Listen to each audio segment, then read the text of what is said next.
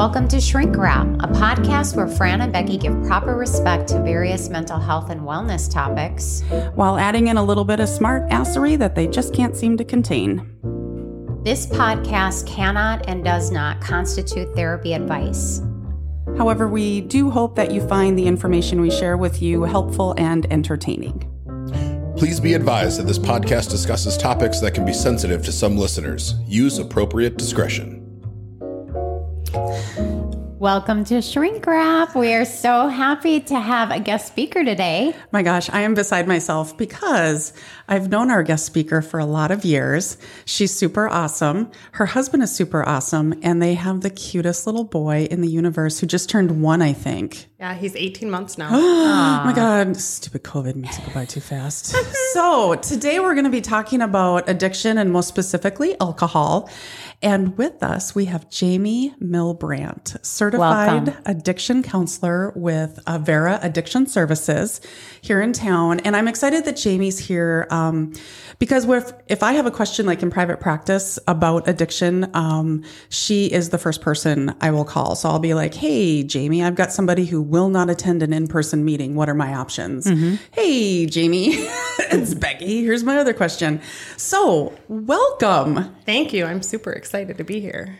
You better We're say hi to Jesse or he's going to be super pissed. My husband's super jealous that I'm here. Yeah. So, hello, Jesse. hi, Jesse. Well, well, you could do a cameo. I told your wife, but I guess not. I oh, well. Whatever. Snooze, you lose. He's a big fangirl of this. So, I love your husband too. So, the reason we thought this was super important is, is because I wonder how many times I'm going to say super, first of all. Would it be inappropriate to turn it into a drinking game for this episode? Oh, Probably. Oh, Probably. We're going to have to edit that shit out. No, I'm joking. So, we've seen, um, at least in our practice, we've seen an increase in the amount of alcohol use, especially since the pandemic. What are you guys seeing in the in your specific professional world? Oh, absolutely. We've seen a major increase um, and nationwide. I mean, it's been definitely more problematic since the pandemic has been going on. Um, I mean, alcohol, if you've looked at any social media over the pandemic, alcohol became like the cure of if it you really just drink, did. it'll get rid of stress or mm-hmm. it will get rid of, or all the poor moms that were, you know, home with their kids of like, well, I'm going to start my wine early today. So right. we definitely saw an increase and have continued to see that increase going on. Absolutely.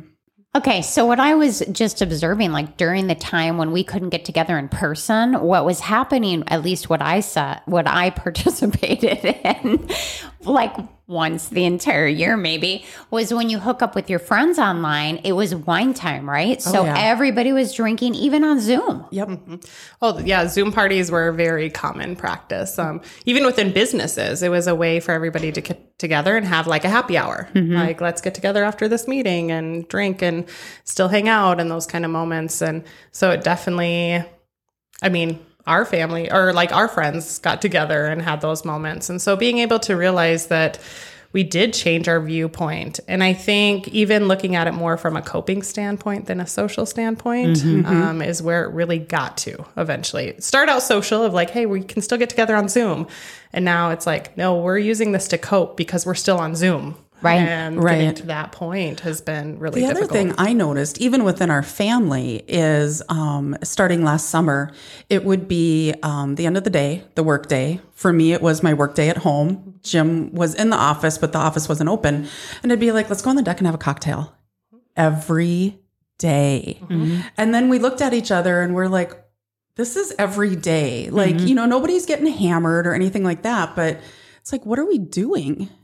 And wasn't there, okay, South Dakota Newswatch, I think, just posted an article about how in South Dakota our numbers have absolutely exploded. Do you know how we compare nationwide to other states? Um, most of the time we are pretty comparable. Um, we do tend to have a higher rate of like teen drinking mm-hmm. than a lot of other states do. Um, but even things like our average age of first use for teenagers is 14, and that's pretty national average too. Um, but I think most of the statistics and stuff that have come out right now have been more of a nationwide thing than narrowing it down a ton. Um, but I mean, they overall saw about a 14% increase in drinking across the board, but even more so with females. Um, that heavy drinking that was going on, um, a couple different reports as high as 41% increase in heavy drinking in females over the time of COVID. And so, um, And we were kind of inching our way up there before COVID. Mm-hmm. Like females were like, oh no, let's take over this market too. Yeah. And I think COVID really just, the pandemic really blew it out of the water. Yeah, actually, for the first time in 2019, with one of the studies that we do for our adolescents, um, they with like females inched out males for drinking in the adolescent world for the first time. What else are you seeing? Um, a lot of new people. So we definitely have. It's small town Aberdeen. We definitely have our frequent flyers, those kind of moments, but we have definitely seen a lot more new people that we've never worked with before. Um, a lot more family referrals, um, but a lot more even business referrals. And so Oh, wow. a lot of the places that went to working at home. Yeah. And then all of a sudden now we're coming back into the office and it's like, oh, Joe, like you mm. haven't seen me in a while. you don't and- look so great. Yeah. Smell a little And funny. you smell funky. yes. and so, or even we've had a lot more people, clients that are actually reaching out to their bosses to say, this is getting bad. Oh, I love it that they can at least have that conversation. And I want to throw this out there because this is Shrink Wrap, the podcast where Fran and Becky make fun of everything. And so we will make fun of this. I always feel like I'm um, differently able to make fun of this. I do come from a family where addiction is in our family. We are a family of sarcastic people. Um, it is a talk I've had with my children. I'm like, addiction runs on both sides of our family. And I'm not saying you can't drink, but when you do drink, you are going to have to you know, have a different viewpoint of it. Like you're going to have to be more careful because we do know um, back when I was doing um, trainings on this, it's uh, four times more likely were the stats mm-hmm. back then mm-hmm. if there's a genetic component. So And it increases if both parents have it, you know. So oh, statistically, those Oh, okay. numbers go up. So if it runs on your side of the family and Jim's side, which I don't know if that's the case, but in yeah. some, okay, mm-hmm. then there's an even greater chance of some kind of. I was always told four times more likely, so that's even scarier. Yeah. Yeah, because you have inherited tolerance. You don't inherit the gene, you have inherited tolerance at birth, which in college you think is cool. Like, man, I can drink more than a lot of dudes. And not then, get sick, Yeah, and then? I get my master's degree and I'm like, oh, that wasn't good. I just thought I was cool, but it turns out not so much. Yeah. So, what are some signs like if you're just kind of zooming around and having your little wine? When should I start to be worried that, like, mm, maybe this isn't a good idea? Um, I think a lot of the stuff that we initially look at is how is it impacting a couple different areas. How is it impacting your mental health? Mm-hmm. So obviously alcohol is a depressant. And so we can see that increase in depression and anxiety in people. So how is it impacting that mental health? Like when you wake up in the morning or throughout your day, you know, are you having those thoughts of like, man, if I just had a drink, that I could get through this day a little bit better. Or, you know, again, using it more to cope than that social aspect. Um, but also looking at how is it impacting other areas of your life? Is it impacting family relationships? Has there been comments of, man, mom, this is like the third night in a row that you've gone out on the deck to have a cocktail? And we had those talks. Yeah. And our kids were honest and said, Do you really need to do it every night, mm-hmm. even though it's just one or two? Yep. And we went, Whoa, no, we don't. Mm-hmm. And when we even look at that heavy drinking, like for females, for instance, it's four more drinks in one sitting. Mm-hmm. And so, you know, if it's getting to that point of, man, I used to just have one glass of wine, and now that isn't enough to satisfy me, that I'm now having the whole bottle of wine. Um, s- those factors in there can definitely be signs and Yeah. be the Right. biggest red flags for people. Um, you know, is there personality changes going on? Are you sleeping more? Are you finding that work is not as fulfilling as it was before? Are you a little bitchy, Becky? No more than usual, unfortunately. that wasn't a sign. darn it. I just wear bitchiness all the time. It's just my go to. I just got to give you some crap. But you know, one thing that I think is a myth about this, what you're speaking to, is the functionality thing. Like I have, I've seen many people over the years that are high functioning mm-hmm. alcoholics, right? So they're going to be like, well, I was never late for work. I mm-hmm. can still do my job. You know, I may be drinking seven beers a night, but it, it's not impacting my ability to function. Okay, I get that. Maybe you can pull your shit together at work, but what about like, what would your kids say about that? Mm-hmm. What would your lovers say about that? how are you functioning in those relationships? Or what is going to be the long term health effect of that? Because our bodies aren't made to have seven or eight beers a night right? Forever. Yeah. Yeah. or we look at the quality. So yes, you may be doing those things. Um, and even like I'll have people, well, I still make it to all my kids' events and I still make it to all these things, but what is the quality of your time there? Um, you know, are you actually focused on watching that game or in your head, are you like, man, I wish this game would get over so that I could get home and be drinking a beer. Um, and so, you know, looking at those quality pieces, because we get that all the time of it's not really impacting X, Y, or Z. I can still do all these things. Um, and even when they truly sit down and talk to their family, I think it's that Midwestern piece that we don't want to burden other people or we don't Right. want to upset people. We just want to be nice. And so when they can actually have that conversation with their family, all of a sudden their family will just like word vomit and be like, well, actually, here is all the ways that we don't like it. We were just nervous to say anything to you or didn't want to say anything to you. And you know, if you are at your kid's activity and you are having those thoughts, like, oh my God, I can't wait, till, that you're not a bad parent. And I just want to make sure that we know that you're not a bad person.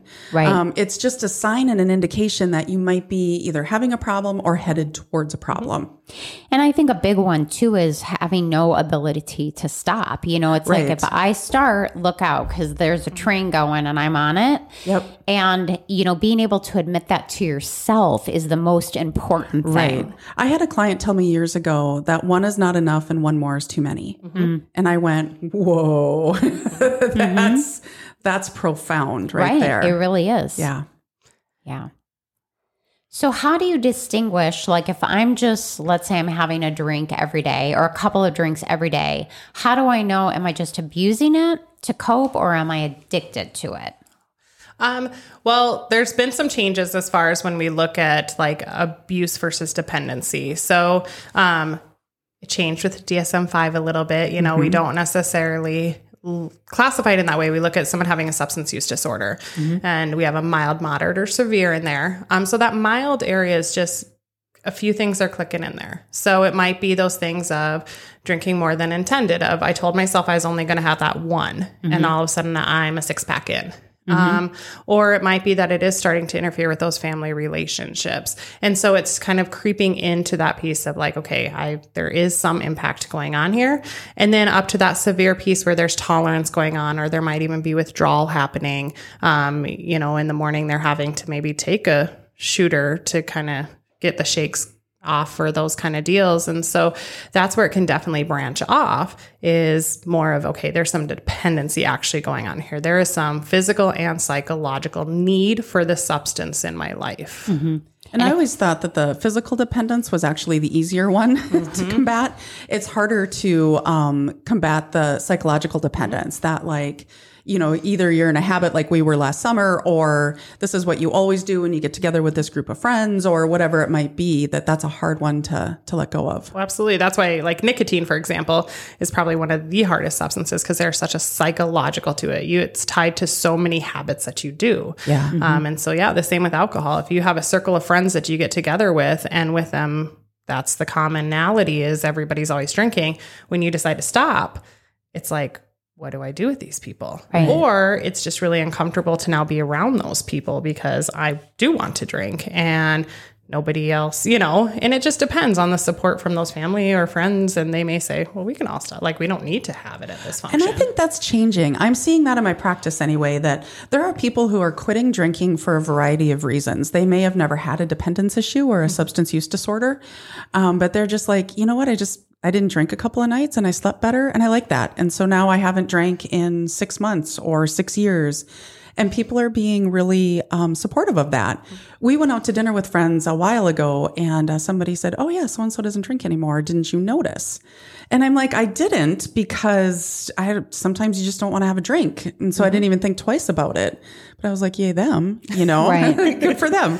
Yeah. So I I think it's becoming much more socially acceptable, or maybe support not acceptable, but much more supported to just say, "I don't feel like drinking." Right.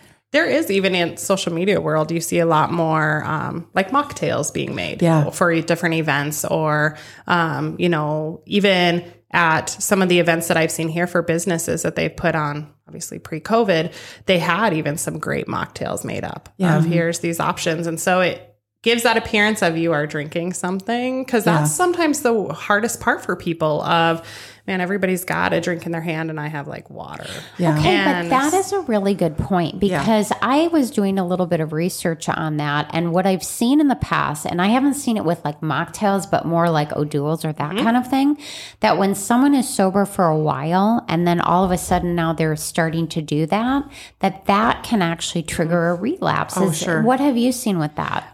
I and it, it's kind of a different preference be, between counselors kind of moment, but for me, I really encourage my clients not to do things like O'Doul's. Um, and actually, there's been a couple other brands that have started to come. Non-alcoholic craft beers are one of the fastest growing sectors, Sure. uh, and they're they're very good. Yeah. Yep. Absolutely. But for some people, it's perfectly fine. And they are like, yep, that satisfies that need for me. But for other people, especially people who are probably more in that severe dependency moment, they're not getting what they want out of it. Mm-hmm. Like, mm-hmm. I'm not feeling buzzed or I'm not feeling drunk. And so eventually it can definitely lead to, okay, well, now I'm going to go get what I really do want. Mm-hmm. Um, But for a lot of people, I mean, it is something that they really enjoy. Um, and obviously, a lot of our people, like I primarily work with people on probation and parole. And mm-hmm. so I definitely encourage, like, don't even go down that avenue. Like, it's not even something that you need to explore um, because you just don't need trouble. Mm-hmm. My mom's been in recovery for a bajillion years. I'm sorry, mom, I don't know the exact number, but I want to say it's 40, maybe over 40 years she's been sober. Mm-hmm. And it wasn't until maybe like 10 or 15 years ago that she started drinking O'Doul's. Mm-hmm. And she doesn't drink it regularly. It's like if it's a really, really, really hot day mm-hmm. and we're at the lake or something, she might have one. She's like, oh, this is good. this is good. But she, it was a slippery slope and she was, she's very careful with various substances because she just, she's like, you never know when you're going to head back down that road again. And I guess it would depend too on like if the person is more like psychologically addicted than mm-hmm. physically mm-hmm. addicted. You know, obviously different everything's going to affect everybody mm-hmm. differently, yeah. but you can see how the psychological for someone where it really means something to you and it really Yeah. gives you that like kind of thing, it could be a slippery slope mm-hmm. for Yeah, people. Absolutely. I, I one of my favorite. This is just a myth, and I've jumped off ship here, but I, I love Whoa, it. Know. again. I am just loosening up. Yeah, but you know, I hear from people. Well, I only drink beer. Mm-hmm. You know, like Oh, that I chaps my hide. Don't you hear that a Oh. lot? Like it's South. Dakota, you used to be able to only buy beer on Sundays, and it used to drive me crazy because I'm like, oh, so you can't drink horribly with beer on a Sunday? It just, mm-hmm. It's like sell it all or sell none. But you can't be an alcoholic. Here's the myth. If you only drink Bill, beer, mm-hmm. Bill, mm-hmm. who the hell's Bill? if you only drink beer, you're not an alcoholic. Mm-hmm. Oh, we hear that all the time. Like, especially oh. people coming in for maybe like a first offense DUI. Yeah. They're like, well, it's just beer. It wasn't that big of a deal. Mm-hmm. And it's like, well, yeah, but you were drinking, you know, a 12 pack to yourself. Like, mm-hmm. that is a problematic thing. Right. Um, and so, but yeah, alcohol we hear that. is alcohol is the time. alcohol, people. It's all alcohol. How much varies, Yep. but it's still It's still alcohol.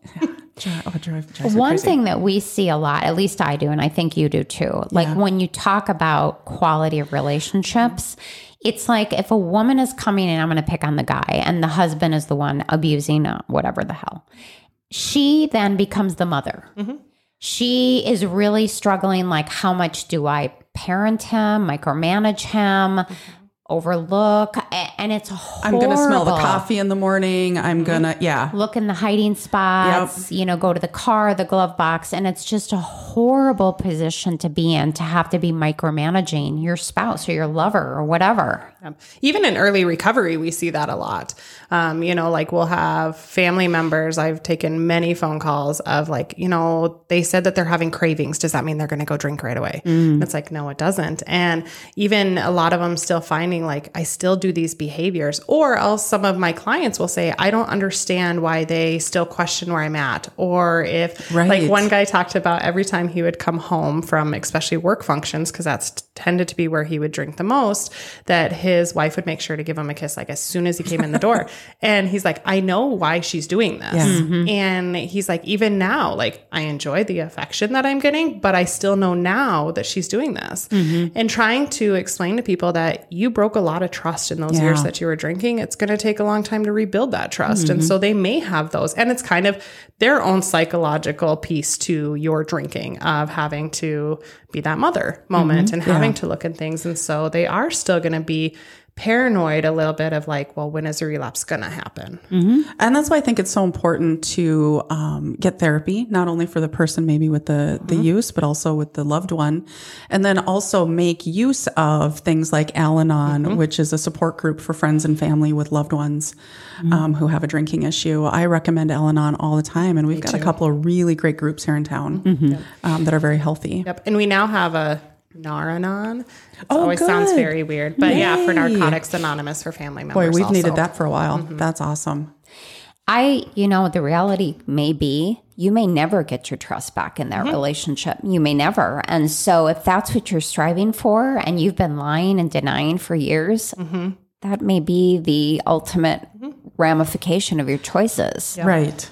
And there might just always be that moment of being on edge for those Mm-hmm. family members because, I mean, it's not uncommon for relapse to happen. Like Mm-hmm. relapse happens in a lot of people. And so it is that moment of they may always be on that high alert. Mm-hmm. Um, things might slow down after a while, but being able to know that your family members, there's always that fear in the Mm-hmm. back of their head of what if it goes back to the way that it was.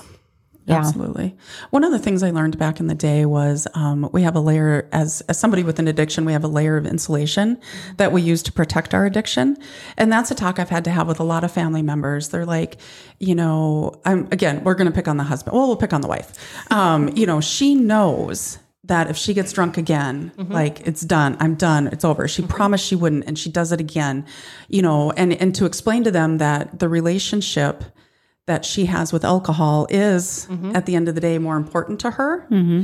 You know, even though she says, no, it's not. And she will do whatever it is. She will lie, she will cheat, she will steal to protect that relationship. Mm-hmm. And so, and then the layer of insulation is, well, I do go to work every day, or um, I've never had a DUI, so I must not. And all those insulating, which is why my use is okay, and why this person over there is the one you should really be worried about because look at them. They've had four DUIs and, you know, whatever. Well, that comparison happens all the time. Uh, well, mine so isn't much. as bad as theirs, so I'm okay. Yeah. Or I don't start like a lot of the women that we'll meet with. We'll talk about. Well, I don't start drinking until after the kids go to bed. Yeah. and so at least they're safe. But being able to kind of try to rationalize a little bit, but what if there's something that happens in the middle of the night? Right. Right. Are you going to be capable and able to drive to the hospital? Yeah. Or to, and that isn't the forefront of their mind. Mm-hmm. And so it does, it gets difficult to rationalize. And every person we work with with addiction issues are the perfect people of rationalizing anything They're and everything. so good. Yes, yes. So I want to talk a little bit because you had brought this up in our email correspondence gray drinking. What? That blew my mind. So tell us a little bit about what you mean when you say gray drinking. So it's that middle ground again. So when we look at it specifically with that mild, moderate, severe, it's that moment of like, okay, so I maybe I don't have a substance use disorder, but my drinking is getting more significant. And so I am having more of those ramifications. Um, you know, I might be having work issues, but that's it. So it's not that bad, you know? Um, or, you know, my I've noticed that I am drinking more in the evenings. And we saw a lot of it, especially in pandemic timeframe of, you know, I and not for some people it wasn't even intentional, but boredom kicks in. I have nowhere else to go. And all of a sudden I look and I'm like, oh, I polished off a full bottle of wine mm-hmm. and didn't even realize that I did it. And so a lot of it is just looking at that view of their alcohol use too. Of like, well, I mean, I can't go anywhere, so I might as well finish off this bottle of wine mm-hmm. kind of deal. And so that's that gray drinking that really can be dangerous um, and can lead to some of those So kind use of like issues. creeping along the continuum. And so when I read about the gray drinking, that's what made me think about um, Annie Grace. Um, you can Google her; she's got a lot of stuff out there. But one of her books that I love, she's got two books: The Alcohol Experiment and This Naked Mind. And This Naked Mind is a fabulous book because it's a very non-judgmental. This is why you drink. This is what you get from it. Um, I mean, she she gets into the um, advertising aspects of things. Like you all, you are bombarded, whether it's advertisements or you know you're watching your favorite TV show. I was just talking with somebody the other day about old Will and Grace because I haven't watched the reboot. Um, but how Karen, I mean, all she did was have a martini and talk about popping pills, and it was funny. But you know, if you have an addiction, maybe not so funny, Right. You know, and that could be very triggering. And so she just talks about all the things. And and really what it does for you it does relax you. It does temporarily make you forget how stressed things are you know and and all of these things but then it's such a short term and then you know what does it end up costing you? And i just i, I love her approach because it is so uh, non-judgmental it's like of course you drink this is why but mm-hmm. you know let's be real it's not helping you so mm-hmm. here's what you can do And we are, we're a very alcohol saturated society. Like it's nothing, it's not an Aberdeen thing. It's not a South Dakota thing. Like it's a nationwide thing. I mean, mm-hmm. alcohol is a part of a majority of events. Um, even it always makes me laugh when there's like alcohol tents at car shows because I'm like, everybody still has to drive out of here. Right, So like, this is not a good combination mm. here. Um, or when, you know, at our fairgrounds, we have a beer garden. Like, I mean, we have, we are just a very, and a majority of people can drink responsibly. have one or two and be yeah. done Um, but even the amount of businesses that I hear when working with people that it's very commonplace to have a beer fridge. Um, Oh, and wow. when they get done at the end of the day, everybody, um, you know, goes and has a beer before that's they a head trip. home. And You didn't know we had. No, I'm joking. don't. They've, they've been holding out on me. Well, and I think going along with, um, you know, the the beer gardens or whatever it might be, people will say, "Well, I feel okay. Like I'm walking fine. I'm talking fine." But now we go back to tolerance. And I always think um, back in the day there was, um, I think it's in the Guinness Book of World Records or it's in some record book. There's a gal from I want to say Box Elder who has the highest blood alcohol level on record. And it was like 0.5. No, it was higher than that even. Because 0.52 I saw when I worked gonna at. say I've seen point Yeah. So I want to be say it was like 0.7. Oh my gosh. Yeah. So, mm-hmm. To, I mean, for perspective, so when we had that great big flood, when was that? 7 Um, I was working um, on our behavioral health unit, and then half of that is a detox unit. And so we had a gal brought in because she was trying to drive to work over the bridge, over the overpass, where there was a lake. You needed a mm-hmm. boat, mm-hmm. and they stopped her. And she's like, I got to get to work. And they're like, Well, you can't. I got to get to work.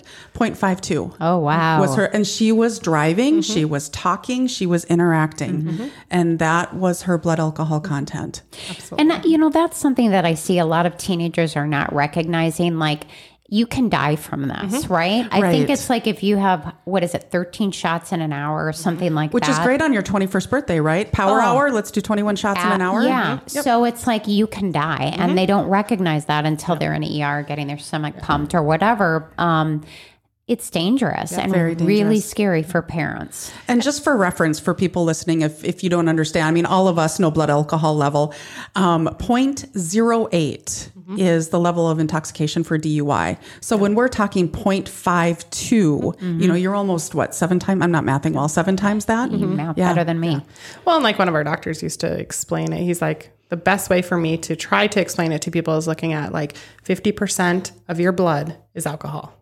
And he's like, for people to see it in that way, it's like, this is an insane way to look at it. Yeah. Oh, um, and it, it, you know, and even looking from it, definitely it is a very deadly disease as far as you can drink too much and have that piece. But the withdrawals from Right. alcohol um, are one of the things that withdrawal themselves can kill people. And that's why we say if you have a loved one that has a significant um, physical dependence on alcohol, don't demand that they just go sober Cold without turkey, some yeah. medical inter- intervention. Correct. Right. Now, I I have heard stories where they've been told like, well, he's going to do it at home or she's going to do it at home, but I'm just going to give him like a sip every hour. I'm like, no, no, we're going to go to the hospital. We're going to have a doctor in charge of this. Yeah. And we've had people like um, when we they do come for detox services that the medical advice from some of our physicians have been it's a, like we've had people drive from West River, so you're driving five hours, Right. and they have said, no, you need to Until let they them have here. something yeah. until they get here, so we can medically take care of it because Yep. they are having seizures and they are having um, DT, so they're having hallucinations, those kind of things, and so it can be very dangerous. Um, and I mean, we our ICU often is filled at times with people because of that. So let's talk another myth. Um, none of us at this table, except Fran, needs to worry about having a significant alcohol issue because you have to be old, right? Yes. I know. God. Last episode I called you Methuselah. So. That was a double edged sword. That was cool. That was a harsh. It was so harsh. Cold-hearted Oh my snake God, I'm gonna have to be is. nice to her tomorrow. Oh, no. No, but that is a common myth that I don't have to worry about it. I'm young. I've got no worries. Yep. No, we've seen clients that have come through um, in their early 30s that are already having severe cirrhosis of the liver, um, or are on. We we had a gentleman many moons ago that was only like 25, and he was on a liver transplant list. Oh my I know, but they were probably, I'm just going to throw another myth out there, probably unemployed. Oh, yeah. And they just drank gutter swill all the time. Out of a brown bag. Out of a brown bag, mm-hmm. yeah. So they really weren't like, let's say, upstanding members of society, correct? Always? Well, and that's just the thing is like addiction doesn't discriminate. It doesn't. It doesn't. And, you know, I think for a long time, society put it in our mind a little bit of like, yeah, you were, as a male, it was mm-hmm. always going to be a male who was the alcoholic. Right. Um, and yeah, you weren't functioning. You were probably living under a bridge. You were, you know, homeless, all these things, but it's not. I mean, there is definitely, you even look throughout society and the amount of celebrities that have really pushed over the last few years to be very open about, mm-hmm. I have addiction issues and I'm oh. going through recovery. Like, you know, Jamie I've Lee been- Curtis. Mm-hmm. Oh, I loved reading her story. or Dax Shepard recently Yes. talked about his relapse, Yep. um, you know, and everything that kind of led up, up to it and how much he hid it for Mm-hmm. a very long time. Um, but then he's like, I need to be open and honest about this because he spoke so highly of being in recovery and was actually still speaking highly of it when he was going through relapse. And that Mm-hmm. has to mm-hmm. be like double shame, mm-hmm. you mm-hmm. know, for somebody to be that open and out about, hey, here's recovery, but then relapsing. You know, one of my favorite books, and I know it's controversial, but I loved it, was, and he's one of my favorite authors, Dark as F. James Frey, A Million Little Pieces, right? My he got his too. ass kicked by Oprah because, you know, it, he was supposed to be his life story, but it really kind of was mm-hmm. fictional, whatever. Oh, now I know what I you're talking still about. Yeah. recommend mm-hmm. read the friggin' book. It is so powerful Mm-hmm. in so many different ways, and I think even if it wasn't true to the T, it speaks so many mm-hmm. different Mm-hmm. It's, stories. it sounds like it, it's at least relatable. Like a lot of people could see themselves in that. I have to read that. it's a great one. Yeah, it gives me chills. I've read it a couple of times. Um, you know, we talked a little bit, again, I'm jumping ship here. Risk factors. I know. Becky gave me the eye, the eagle eye. Risk factors meaning like it can run in families, so it can be genetic. But I think some other things we need to just make sure we talk about is that, you know, people that have had childhood trauma of some sort could be more susceptible to it having certain personality traits or personality disorders mm-hmm. and really like the social environment that you're in and what's going on. Because like you were talking about Jamie you know it's not isolated to socioeconomic status. Mm-hmm. However you see in people that are like let's say undertakers have a very very Right. high rate of mm-hmm. suicide and addiction. Mm-hmm. Lawyers in general you know that have a mm-hmm. very high rate of addiction you think of their stress in their jobs. Um it is def all of those things play into risk factors for people. Can you think of other risk factors i didn't Well, cover? Let's. I want to go back though to personality traits because I think that's an interesting one that people don't always think about. So, what are the traits that you guys talk about um, when you're visiting with people about addiction and abuse? Some of it is that, well, we definitely look at some of the mental health aspects. So, um, for instance, you know, someone when they're talking about having like OCD, um, there is moments within that can, that can definitely drive that addiction piece in there too, and that need for that perfection.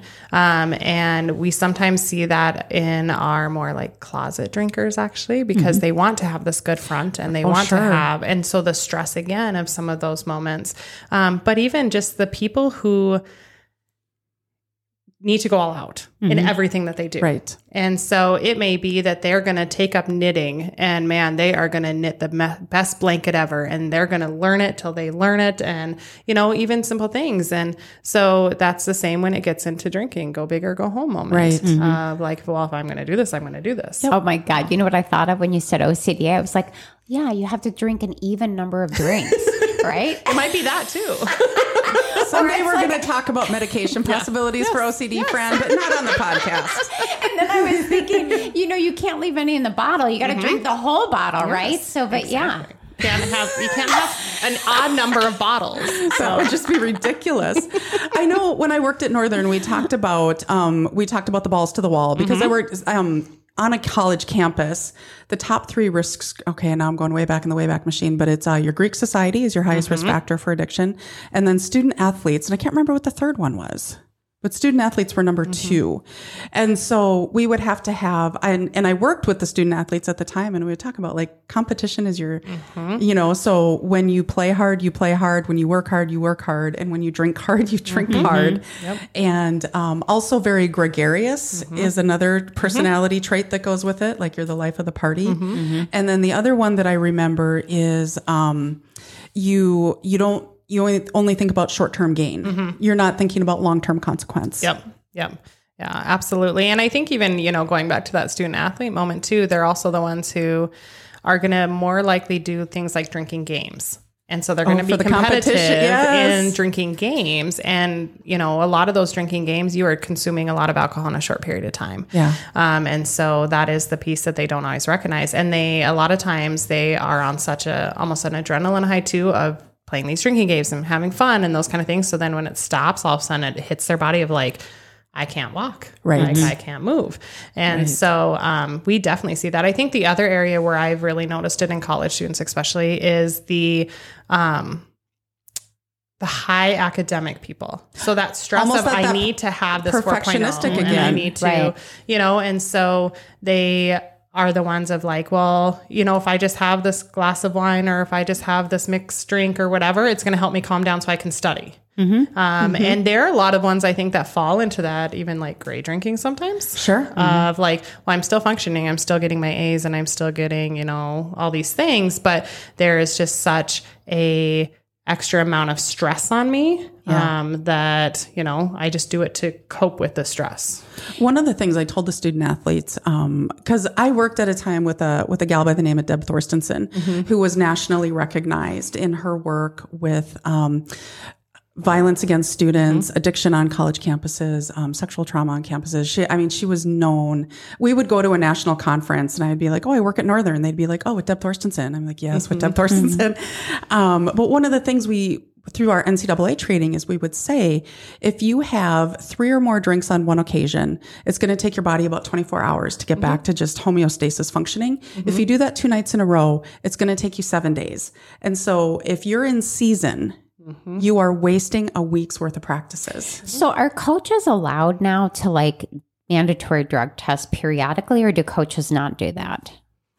I feel like it probably depends on the schools. NCAA. Like, I know we've said- got- I mean, yep. when you yeah, when you mm-hmm. sign up with NCAA at a at a college campus, you are agreeing to that you mm-hmm. will do that. Okay. Typically, they won't. The coaches won't unless NCAA says you need to pull mm-hmm. these athletes and do a UA. When I was at Northern, and it's again that's been a long time. Um, I worked with Bob Olson, and he was the most fabulous man to work with because he really did care and the mm-hmm. coaches really did care and so there was an expectation that you wouldn't drink if it was getting out of hand they usually sent them over to the counseling center mm-hmm. so mm-hmm. that we could work with them like why are you drinking to this extent um, but if you continued to then you were off the team But so many of these kids are out test, are outsmarting the test. You know, my girlfriend's going to pee in the cup for me. They Oh, bring you can't do that. Um, it's interesting. I was at the dog park last night, and one of the trainers from Northern was there. No, you. They stare at you. Yep. They They're do. Usually while you monitored. pee. Oh, you Yep. are. She says we Okay. get notified at 5 a.m. who's mm-hmm. getting pulled. So we call them at 5 a.m. You need to come right now. Mm-hmm. And we stare at them. And the urine has to have like, um, what did she call it? A certain, certain consistency, if you will. And it has to be a certain temperature. And if it doesn't meet those two things, it's an automatic fail. So who's the poor sap that has to stick the thermometer in the pee? I'm joking. I'm joking. But yeah, okay, that's good to know. I know. I said I'm glad I'm not a student athlete because I would have performance anxiety. Like I can't. I don't know how long I had to be married to Jim before I could actually pee with him in the bathroom. Yeah. I oh, that'd be horrible. Yeah. No, and there, I mean, there is a lot of people that whether so a lot of the probation and parole people that I work with that do find ways around it, absolutely. But um, you know, there's more and more of yeah, whether it's UAs are monitored or there's different ways that we now administer UAs so that they're not having to really handle anything. I mean, there's ways, and we Oh, actually sure. do. Um, so we do alcohol test also our clients. So Mm-hmm. there's a it's called an ETG, um, and so it can actually measure for up to usually about three days if someone's been drinking in there, Oh, and it can measure it in really? Wow. urine. And so, um, Oh, like a lot of people in our outpatient treatment programs will do pretty consistent ETGs on them Mm-hmm. um, so, to see if, like, because they had treatment on Thursday and don't have it again until Monday. Mm-hmm. And so, come Monday, they might get an ETG done to see if they're And speaking of mathing, when you have an addiction, you get good at mathing. You know, it's like, okay, I have to do twice daily PBTs. And so if I have three beers right now, it should be out of my system by the mm-hmm. time I have to report to the jail to do a breathalyzer. Mm-hmm. Yeah. Wild. oh, they definitely figure it out. Yeah. Mm-hmm. Which is that's that's the hold of addiction. That you will spend that much time and energy doing that. Absolutely. And that's one of the things we point out on a regular basis. You're going to extremes. Yeah. I'm curious, Jamie, because sometimes my clients have been referred to a psychiatrist to take the medication that makes you puke your guts up. Or the one that makes you not crave. Those are the two I hear prescribed. Yeah. So, do you, what do you think about that? And is it a good thing, a bad thing? What's your thoughts? Um, so medication assisted treatment or MAT is commonly used. Um, we see it for alcohol. We've also seen it for opiate use disorders. There's more research now coming out for some different medications that can also help people with meth use disorders. Oh, nice. Um, yeah, that one I'm Yeah. excited Yeah, yeah. for. So, um, but when we look at it, you know, Antabuse isn't necessarily one of them, and that's one that makes you puke. Um, not one that's necessarily used as often anymore, um, just because you can, in a way, calculate. It's back to that You math can, moment yeah. of okay, if I took it today and now I don't take it again for this many days, then I'm going to be good to go. Yeah. and so I can up- drink on Friday if I quit taking it today or whatever it might be. and it is in the hands of that person.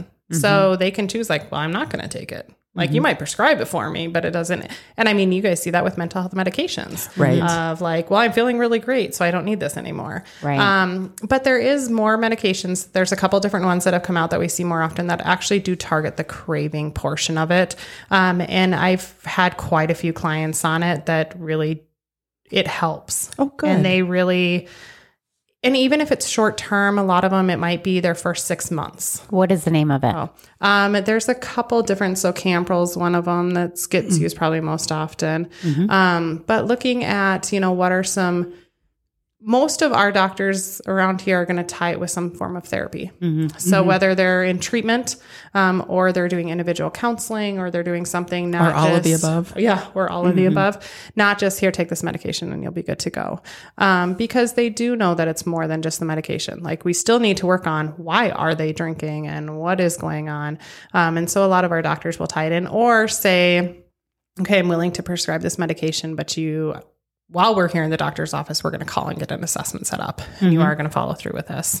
Um, and so, working with them in that way of yes, this medication be helpful, but not on its own. Mm-hmm. What are you seeing as far as I'm going? I'm going off the sheet now too. Uh-oh, What you are go. you seeing as far as like comorbid diagnosis? Like I know what I feel like I see on the counseling end of mm-hmm. things where you know they're depressed and drinking or they're drinking to cope with their depression or their anxiety or vice versa. Like what do you see? Like the chicken and the egg, Yeah. kind of moment. Yeah. Oh, and it a lot of times that is the piece that we look at when people come in of saying, you know what, if I think they if they can get their mental health under control, the drinking will probably go away. Okay. Um, and so it may be that we're we do those initial assessments and say, let's get you tied in with a mental health therapist first and try that. Yeah. Um, be but then there is that opposite of like, oh no, the depression has definitely come on because of the drinking. Mm-hmm. So whether it's the guilt or the shame or all these things that have now tied in, and so they're like, man, I'm really depressed. It is. It's a hard battle, and sometimes it's just a combo of both. Right. That truly, there is a family history of both items,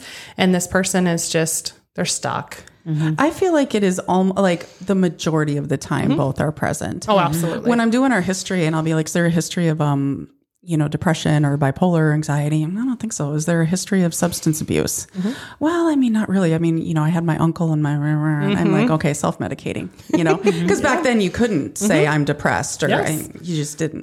Well, oh. I think even now it's still difficult for people to. That's why we're here, man. yes, Right. exactly. Exactly. Oh. I think the saddest thing that I've seen over the years is I will, because I'm obviously Methuselah. I will see the kids, right? And they're like maybe junior high and they mm-hmm. are just in anguish because one of their parents or both of them are alcoholics and mm-hmm. they've had to like take care of their parents and mm-hmm. make sure their parent is sleeping on their side so they don't inhale their own vomit and die in their sleep and horrific childhoods, right? And they're like, I'm never going to friggin' drink. Right. Right. Fast forward, I'm still alive. So I get to see this. Unfortunately, they're the ones that are full on mm-hmm. alcoholics. So, mm-hmm. one thing I would like to shout out to people about is that even if you think you're only drinking at night, mm-hmm. even if you are high functioning, these kids are watching. This mm-hmm. is what they know. They're not stupid. And it becomes a way of life, mm-hmm. Yeah. even if it isn't right away. I think initially many of them are like, mm-hmm. oh, hell no, I'm not going to drink until they do. Right. And it's that easy access moment. So if they know that mom and dad are drinking and that their heavy alcohol is present in the home, and so it is an easy access moment.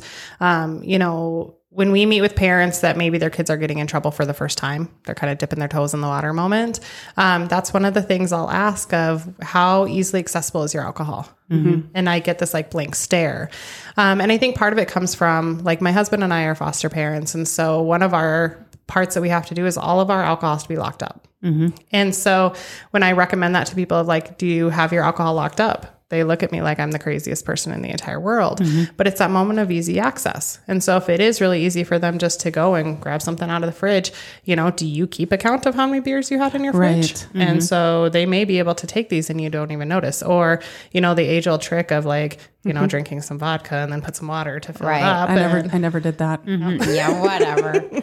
and so you know it is easy but we Yeah. i think we see those major opposites so it's either i'm never going to drink like my parents drank and they don't mm-hmm. and they are like firm and they don't you know um, or it is like they just follow that same pathway The other thing I see too, and I'm interested because you're a new parent, so you don't count. No, I'm kidding. I'm interested to hear what Fran has to say. I always feel, and we've been told by our children that we are the strictest parents in the universe. Oh, because we had a very much like while you're in high school, like this. Mm-hmm. This is not acceptable. Mm-hmm. We're not going to kick you out. We're not going to, you know, disown you, but we will not. We will always come get you, mm-hmm. and we will make sure you're safe. And then the next day, we're going to have a frickin' talk. And um, we've gotten a lot of grief from our kids and some other parents. Mm-hmm. It's just beer. It's just a truly, you know, at least they're doing it at rite of home. passage. Yeah, and they're doing mm-hmm. it. They're doing it, you know, at home with us. And and I'm like, "N- no. Mm-hmm. And then you're looked at like you just sprouted a 2nd head. Like, what are you being such a tight ass about? I'm like, I don't, addiction, maybe. I don't know. No, I think that's pretty common. But I also would would wager to guess your kids drank in high school, right? Right. Yeah. No, yeah, but it's just like I w- we didn't condone it. I Right. guess. Mm-hmm. And that's the difference. Yeah. And and I also think there's parents that struggle with like, should I ever drink in front of my kids? Should we have mm-hmm. alcohol at the house? Should we not have alcohol Right. at the house? What are your thoughts about that, Jamie? You know, when I so when I first started at um, Avera, I worked in our prevention program. So I had a seven county catchment area of working in the schools. So I was at Holgate actually one day, and um, I had a kid that um, was a spicy kid that I had as an adult later. but he, um, we were talking about alcohol, and he raises his hand and he says, "You know, at the time I wasn't married yet, so Miss Kern, um, you know." How can you stand up there and talk to us about alcohol when I saw you drinking last night? Mm. Oh yeah. And I had this moment of like, go through the Rolodex. Where was I last night? And it was, I was at supper with my uh-huh. now husband and had a glass of wine. Mm-hmm. And it was that moment of kids don't always understand that I was drinking responsibly that night. Mm-hmm. And I had that one glass. Um, I wasn't like stumbling out. I wasn't, you know, but for them, it was just the connection of you drank. So what do you know? Kind of moment and how you know you're being hypocritical by standing up here and teaching us these things. And so it is those moments of being really aware of who you're around, you know. Um again, being foster parents, like we've had kids in our home where alcohol was the main reason they were maybe removed from that home. And so, you know, we had one kiddo, for instance, that if my husband did have a beer, it caused major anxiety. Um, and so learning like, okay, in this environment, it's okay. Mm-hmm. Like we don't need to drink and we don't need to. And so it's kind of that knowing your audience, but it's also teaching kids responsibility mm-hmm. because, you know, if you don't talk to them at all, mm-hmm. they're going to get to college and it's going to be rough. Right. Um, and so being able to have those open dialogues and have those open conversations about, you know, this is what alcohol is. Here's our view on it. And here is what is going to work in this home. Whether your friends do something different and their parents do something different, Right. this is our home. Right. And, but here is what responsible drinking looks like. And here, you know, if you get legal issues, here will be the issue with me and Right. dad, you know, and those kind of conversations. Because the more that we can be open and the more we can talk about those things, the less likely there is to be issues. I was actually when I did the Insight program, and I would teach the Saturday once a month classes um, on alcohol education. I was at a grocery store here in town, and I was buying a bottle of wine. And the cashier, um, she had to call somebody over because she wasn't old enough to sell it. And she goes, "Aren't you that alcohol teacher from Northern?" and he just got mad at her. He's like, "No, you mm-hmm. don't." And I said, "No, that's fine." I said, uh-huh. "Yes, I am." Mm-hmm. Um, I said, "If you've taken my class, because I was mm-hmm. going to ask her, I said, what you know is is that I'm over the age of 21." I can do this. You got to participate in my program for being under the age of 21 and getting busted. So it's, yeah, I am. Yeah. And it is difficult. Like there isn't always, It's such a small damn town, It is. Too. It is. Like we talk about that often. Yeah. I was at Brown County Fair one year. This was years ago. And um, we had gone to the demolition derby. And so we were leaving. And um, across a crowded sea of people, I hear this, Becky! Becky! and I look and he's like, That's my alcohol counselor! Becky! And I'm like, Oh, Jesus.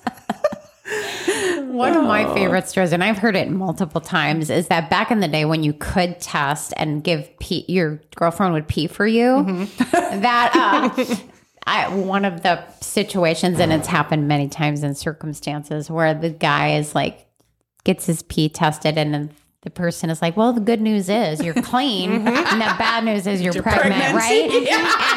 And that just freaking mm-hmm. cracked me up oh, because can you imagine just the look on that person's face is awesome. Oh no, we've had instances where people get their kids' pee before to pass the EUA, jeepers. and then it tests positive for marijuana, and it was like the best thing ever.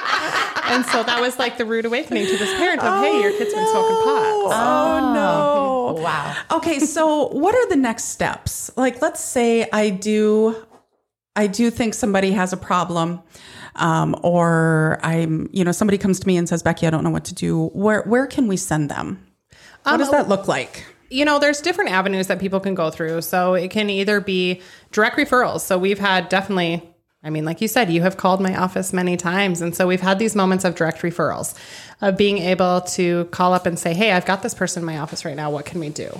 Um, and if it's a matter of looking at, we just need that initial assessment to see what our options are. That's where they're at right now to have those initial conversations. Or, no, we need to look at some sort of a hospitalization right now. Like it's not looking good. Um, so having those phone calls, we have someone on call 24 seven. And so, you know, if you just call our general numbers, it's 622 5800, you'll, you can get somebody at any hour.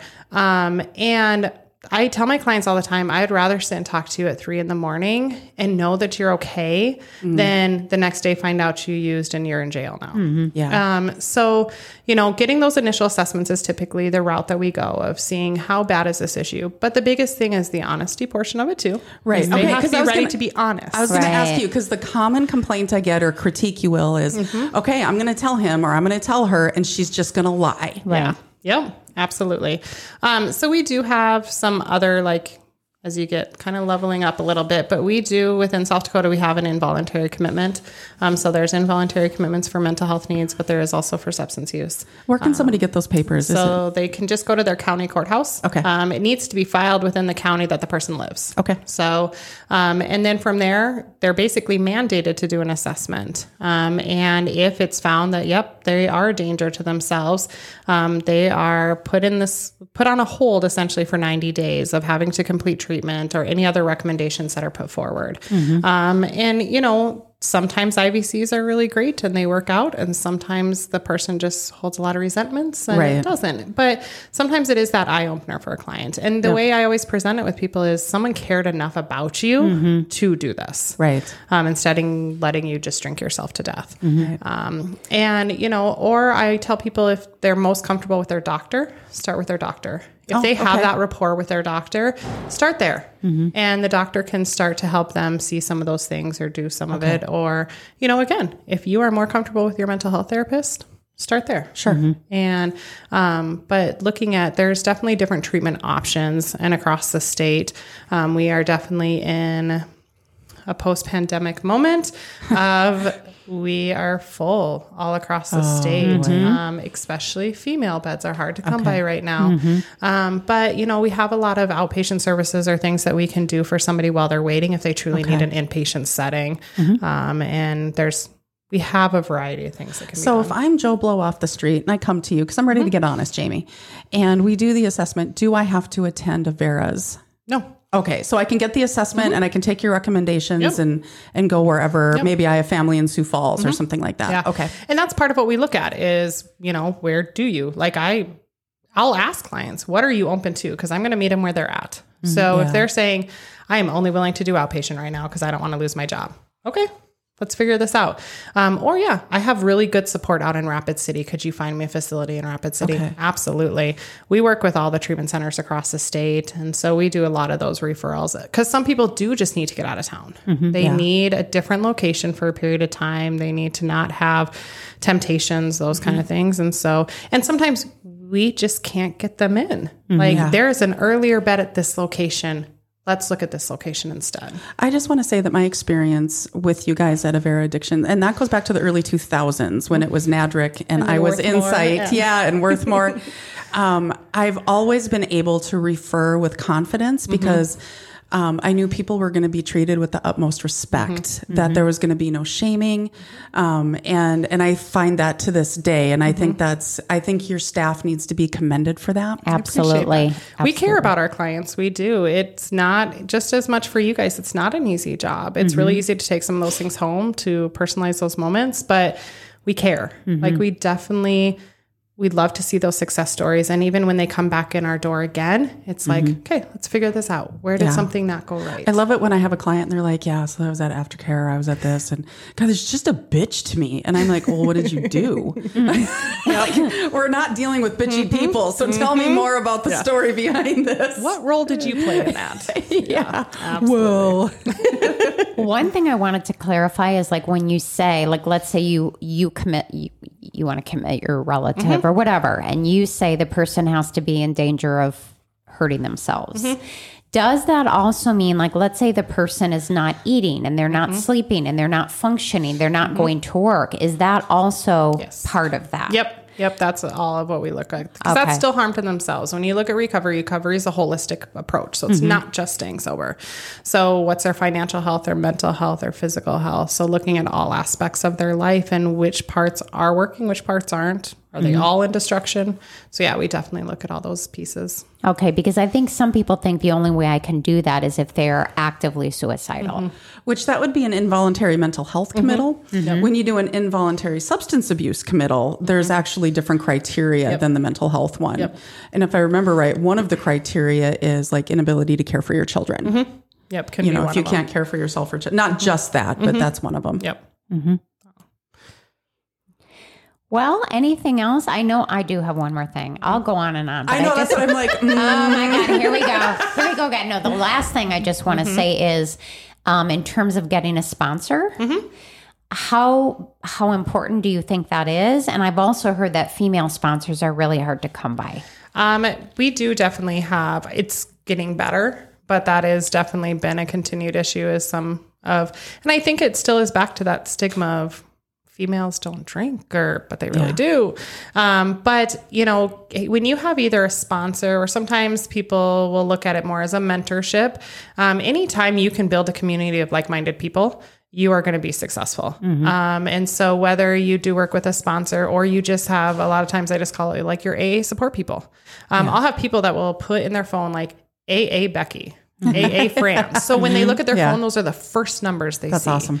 Um, and so whenever you can build that network, you're just increasing your likelihood of success because you're surrounding yourself with other people who have those similar values, have those similar aspects of things going on versus surrounding yourself with people who are drinking. Right. Um, and so we really encourage people to get a sponsor, to get a mentor. Um, you know, there's a lot of options, whether it's A, NA, um, Celebrate Recovery. There's also online, there's Smart Recovery. Um, and so if people aren't able to attend in person meetings, and maybe it's their own anxiety that's causing it, um, Smart Recovery is a really good option for people too. It's cognitive based, it's not a 12 step based program. So if that's the hang up for some people, um, that Smart Recovery may be a good option too. It's nice that it's online. Mm-hmm. Yeah. And you picked out some really great apps. I did. Um, Maybe those weren't the ones, Smart, well. Smart Recovery is one of them. Mm-hmm. And if you go to Smart Recovery, they can actually set you up with something called checkups and choices, which is more of a cognitive behavioral based. How Mm-hmm. Yep. are you feeling? What are you thinking? Um, the sober tool um, that you have listed on the paper that it, that is a good one. And then there's sober counters if that's something you want to do. Um, this Annie Grace that I talked about, she has the Path through the Naked Mind, which is a, a paid for subscription um, where you will get some of that. Um, if you you know for whatever reason you're 12 step adverse or whatever it might be, you can get some of those resources. I just love that more things are available online. And there's a lot more apps that are coming out um, that even will help connect people. So you can put some of your support people on there. And so then they can check in with you too, those kind of moments. that. Sober Grid's a good one. Um, Sober that's- Grid? Yeah. Okay. That's one that we have quite a few clients, um, especially ones that travel. Because Sober Grid, you can look for are there AA meetings in my area? Oh, nice. That's cool. Um, so, or there's just a lot of forums or community boards within Sober Grid. So being able to just, it's three in the morning, I'm really struggling. I'm going to chat with somebody. do you else. have to do AA? So, I hear that all the time.